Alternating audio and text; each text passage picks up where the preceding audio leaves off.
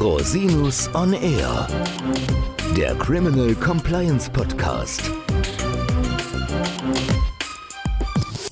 Herzlich willkommen zum Criminal Compliance Podcast. Schön, dass Sie wieder eingeschaltet haben. Mein Name ist Christian Rosinus und unser heutiges Thema ist Gutachten und Legal Opinions in Strafverfahren, insbesondere in Steuerstrafverfahren. Und ich möchte da nicht alleine drüber reden. Ich habe mir einen ganz tollen Gast eingeladen, Dr. Sebastian Peters von der Kanzlei Streck Mack Schwedhelm. Herzlich willkommen, lieber Sebastian. Ja, vielen Dank, lieber Christian, für die Einladung. Ich freue mich, hier zu sein. Ja, super, dass du dir Zeit nimmst, über dieses Thema zu sprechen. Bevor wir in Medias Res gehen, vielleicht kannst du mal deinen Werdegang etwas erläutern. Du hast ja eine ganz spannende Perspektive, die du uns geben kannst, sowohl aus staatsanwaltschaftlicher als auch aus Strafverteidigersicht. Ja, gerne.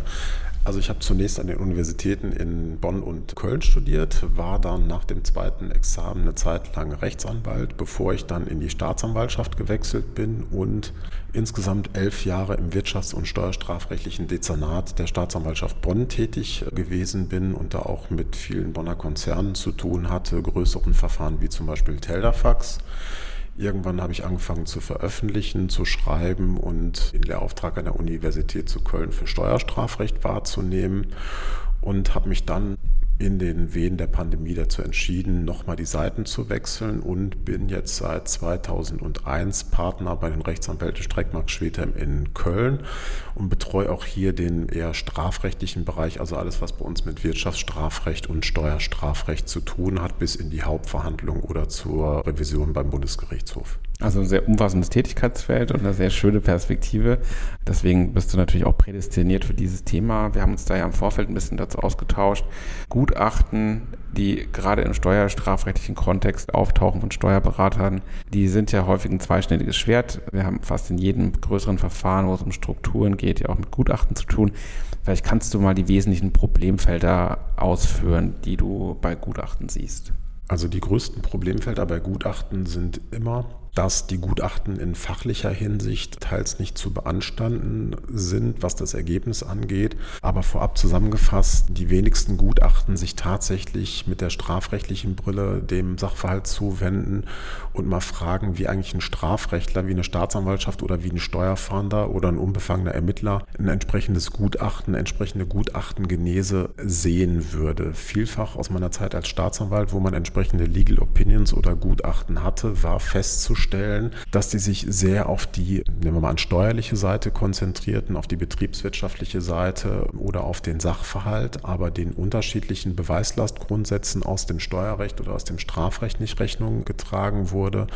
Und wie wir dann im Rahmen von Durchsuchungen festgestellt haben, die ursprünglichen Versionen des Gutachtens teils verwässert wurden, teils entschärft wurden. Und sich handschriftliche Anmerkungen oder Sideletter fanden oder Kommentare in Vorversionen, die von Ermittlern halt anders verstanden werden. Zum Beispiel, wenn der Mandant fragt, ob man einen bestimmten Sachverhalt nicht schlanker darstellen kann, liest ein Strafrechtler mitunter da rein einen bedingten Vorsatz oder eine sogenannte Hinterziehungsgeneigtheit. Und wenn bestimmte Wörter weniger stark ausgeprägt werden, weil nicht, wenn ein Gutachten durch 3 Hände geht, am Partner vorbei und noch 3-mal zurück, man sich die Frage stellt, ja, wenn der Sachverhalt doch so klar gewesen ist, warum hat es dann so viel Abstimmungsbedarf bedurft? Und was auch immer ganz interessant ist, sind handschriftliche Aufzeichnungen von Mandanten an den Gutachten, wenn die sich zum Beispiel selbst die Frage stellen, Steuerhinterziehung, Fragezeichen und die also auch nur mit Bleistift an den Rand schreiben, was dann halt teilweise als Indiz für einen Vorsatz genommen wird oder für verschärftes Problembewusstsein. Ja, also ich denke auch, dass gerade diese handschriftlichen Anmerkungen, die sehen wir ja häufiger, die sind dann ja auch nicht immer optimal für die Mandanten. Jetzt sagst du gerade, es ist ein Indiz dafür, dass es durch mehrere Hände gegangen ist. Ich meine, inwieweit ist denn da überhaupt eine Sichtweise darauf, wie zum Beispiel gerade die großen Steuerberatungsgesellschaften und auch Kanzleien ja arbeiten? Die arbeiten ja extrem arbeitsteilig, da geht ja gar nichts raus, bevor bestimmte Personenkreise das nicht gesehen haben.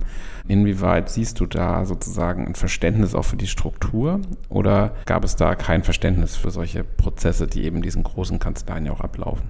Also ich glaube, vielfach auf Seiten der Justiz fehlt das Verständnis für die technischen und tatsächlichen Arbeitsabläufe, für den Workflow, wie man sagt, in größeren Einheiten, welcher Abstimmungsbedarf da ist. Staatsanwälte sind es gewohnt, weitestgehend alleine zu arbeiten, einen Sachverhalt objektiv allein zu prüfen. Richter kriegen meistens einen entsprechend aufbereiteten Sachverhalt und haben auch nicht den vertieften Einblick in eine Kanzlei und können sich nicht vorstellen, wie es zu einem Gutachten tatsächlich vom ersten Gutachten, vom Scope of Investigation oder vom Sachverhalt von der Sachverhaltsfeststellung kommt und dass es da tatsächlich Abstimmungsbedarf geben kann. Was sind denn zum Beispiel Bereiche, in denen Gutachten von besonderer Wichtigkeit sind, aus deiner Erfahrung heraus? Aus meiner Erfahrung heraus natürlich ganz besonders in dem Bereich, wie ist es, wenn zum Beispiel Unternehmen aus Deutschland heraus eine ausländische Tochtergesellschaft gründen wollen, ob es eine Betriebsstätte ist, ob es eine ausländische Tochtergesellschaft ist, welche Voraussetzungen erfüllt sein müssen, damit ausländische Gesellschaften eine steuerliche Abschirmwirkung entfalten müssen. Und dann geht es meistens um die Frage, wo das Tagesgeschäft zu führen ist, durch wen es zu führen ist und welche Qualität das Tagesgeschäft und die dortigen Entscheidungen haben müssen. Aber auch die Frage natürlich, wie die technische und räumliche Ausstattung vor Ort auszusehen hat, um entsprechend auf der steuerlich richtigen und sicheren Seite zu sein. Sind denn da aus deiner Sicht die Gutachten ausführlich genug? Ich habe manchmal den Eindruck, dass die Sachverhalte zu sehr zusammengeschrumpft werden und zu generisch sind. Und das manchmal hat man auch das Gefühl bei bestimmten Gutachten, dass man gerne nochmal hätte darüber reden können, wie man es dann auch leben muss, sozusagen. Ja, der Sachverhalt ist das eine, liegt meistens entweder am Mandanten oder an der Zuarbeit von der Firma, was man an Sachverhalt bekommt, der zu begutachten ist. Und tatsächlich viele Gutachten geben die Sach- und Rechtslage richtig wieder. Aber wie du zu Recht sagst, man steckt ja nie im Mandanten drin, ob dann die Gutachten oder die Voraussetzungen, die im Gutachten aufgestellt werden, hinterher tatsächlich gelebt werden. Mein liebstes Beispiel ist immer in den Goldfingerfällen zum Beispiel, wo der Ankauf der Goldentscheidung vor Ort getroffen werden muss, um den Ort der Geschäftsleitung vor Ort zu haben. Und in der heutigen Zeit mit Remote Work ist es natürlich ein leichtes, sich aus dem Homeoffice heraus aufzuschalten und die Ankaufsentscheidungen aus dem Homeoffice zu fällen. Die Geschäftsleitung bekommt davon nichts mit und dann werden halt steuerliche Strukturen, die vielleicht zu Recht und richtig aufgesetzt worden sind, steuerlich entlebt mit entsprechenden strafrechtlichen Folgen. Ja, du hast gerade gesagt, den Eindruck teile ich, dass manchmal es sinnvoll wäre, wenn diese steuerlichen Gutachten mal von forensischen oder strafrechtlich tätigen Kolleginnen und Kollegen gelesen werden würden, damit da ein bisschen Input passiert an der Stelle. Da arbeiten die Professionen häufig mal aneinander vorbei auch, ne? Kann ich nur bestätigen. Ein Steuerrechtler sieht ja einen Sachverhalt aus der steuerlichen Brille und für den ist zum Beispiel 42 AO eine reine steuerliche Korrekturvorschrift. Bei den Strafrechtlern ist es aber so, der 42 AO wird teilweise von Teilen der Literatur und der Wissenschaft als Grenzbereich zwischen Steuergestaltung, Steuervermeidung und Steuerhinterziehung betrachtet. Und mit dem Blick eines Strafrechtlers und der Brille eines Strafrechtlers erfüllen bestimmte Gestaltungen, also zumindest schon mal den Anfangsverdacht der Steuerhinterziehung. Und je nachdem, wie man 42 AO auslegt, welche Denkweise man an den Sachverhalt anlegt, wird ein Strafrechtler den immer anders beurteilen, insbesondere wenn ihm die wirtschaftlichen Gründe für die gewählte Gestaltung nicht einleuchten. Und dann kommt es meistens zu der Erkenntnis, es sieht aus wie eine Ente, es watschelt wie eine Ente, es schwimmt wie eine Ente, es wird eine Ente sein, also eine Steuerhinterziehung. Dann wird erstmal, auch wenn es nur pro forma ist, ein Strafverfahren eingeleitet. Genau, also die Einleitungswahrscheinlichkeit steigt dadurch einfach und die kann man möglicherweise durch einen Blick vorab senken. Was wären denn so Tipps für die Gutachtenerstellung? Was denkst du, wäre sinnvoll in einem Gutachten, wenn ein Gutachten angefordert wird, wie man das am besten gestalten würde, um eben diese Themen zu umgehen? Also ich würde für die Gutachtenerstellung immer jemanden mandatieren, der in beiden Welten irgendwo zu Hause ist, der die steuerliche Brille anlegen kann, der ein steuerliches Gutachten zumindest versteht, der aber auch in der Lage ist, ein steuerliches Gutachten und Sachverhalt in strafrechtlicher Hinsicht zu würdigen und dem Mandanten keinen Sand in die Augen streut, sondern offen sagt, wo strafrechtliche Risiken gesehen werden könnten, wie man dann gegebenenfalls proaktiv damit umgehen könnte. Und was ich immer in der Praxis teilweise zu bemängeln hatte, war, dass die Gutachten von der inhaltlichen Tiefe her ja doch recht oberflächlich waren, sich im Prinzip nicht mit dem entsprechenden Schrifttum auseinandergesetzt haben. Der Fußnotenapparat fehlte, die Gründlichkeit fehlte. Ja, also da denke ich manchmal auch, also wir wissen alle, dass in der heutigen Zeit Mandanten am liebsten Bullet-Point-Zusammenfassungen haben möchten von allen Themen. Es funktioniert halt bei einem Gutachten nicht immer. Das heißt, es bedarf einer gewissen Differenziertheit, die jedenfalls in der Begründung sich wiederfinden muss. Und es gibt ja auch Urteile des Bundesgerichtshofs, die explizit sagen, du brauchst eine Auseinandersetzung mit abweichender Literatur, du brauchst einen Fußnotenapparat. jedenfalls bei strafrechtlichen Gutachten. Und ich denke mal, diese Anforderung wäre jedenfalls schon zu stellen an bestimmte Arten von Gutachten, wenn man das besser machen will für die Zukunft sozusagen. Ja. Also ich würde erstmal sagen, natürlich auch die Auswahl des Gutachters ist entscheidend. In einer Entscheidung hat der Bundesgerichtshof ja verklausuliert gesagt, wenn ich einen Teich trockenlegen will, darf ich die Frösche nicht fragen. Also genau. Es ging um den Vertrieb rechtsradikaler Tonträger. Ja. Und das Gutachten wurde von einem sogenannten Szeneanwalt erstellt. Das würde ich vielleicht vermeiden wollen. Das heißt, auch die Gutachterauswahl an sich sollte transparent sein, warum man entsprechend diesen Gutachter gewählt hat und dass auch die Auswahl des Gutachters ja compliance-mäßig, rechtmäßig erfolgt. Also nicht, dass irgendwie verdeckt Spenden an die Universität geleistet werden oder irgendwelche Beiträge dann plötzlich übermäßig honoriert werden. Alles, was so am Rande den Eindruck erwecken könnte, dass es sich um Gefälligkeitsgutachten handeln könnte.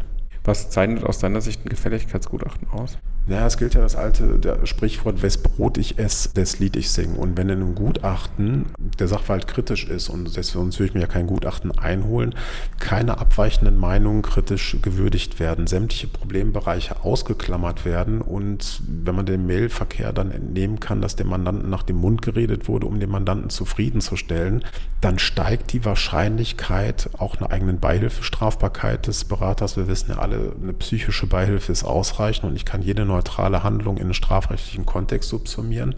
Und wenn ich mir dann die Tat angelegen sein lasse und ein entsprechendes wirtschaftliches Eigeninteresse an diesem Gutachten habe, die ja teilweise auch sehr lukrativ sind, muss man sagen, dann wird es schon kritisch. Ja, also da muss man jedenfalls sehr aufpassen. Wie wirkungsvoll sind denn dann Gutachten in Strafverfahren? Also wie würde ein Staatsanwalt das sehen vielleicht auch? Also ich denke schon, besser eins haben und nicht zu brauchen, als keins zu haben, um es dann zu brauchen. Wenn man im Gutachten alles richtig gemacht wird, habe ich auch schon vielfach erlebt, dass ein Gutachten exkulpierende Wirkung haben kann. Also nicht nur auf der Tatbestandsebene, sondern auch auf der Vorsatzebene insbesondere. Und es gehört ja auch mittlerweile zu einem internen Kontrollsystem oder zu einer funktionierenden Tax-Compliance dazu, dass man sich mit kritischen Fragen auseinandersetzt, dass man die Vertretbarkeit von Rechtsansichten stetig überprüft, auch wieder Vorlage legt oder auf abweichende Rechtsansichten bereits im Anschreiben an die Finanzverwaltung hinweist, setzt aber auch voraus, um dem Vorwurf der Steuerhinterziehung zum Beispiel zu entgehen, dass man auch dokumentieren kann, wie man sich damit auseinandergesetzt hat. Und klar, da gehören dann natürlich auch Gutachten zu steuerlichen Fragestellungen dazu, insbesondere in unserem schnelllebigen und sich ändernden Steuerrecht. Das ist ein ganz besonders wichtiger Punkt. Was gibt es noch für Präventionsmaßnahmen?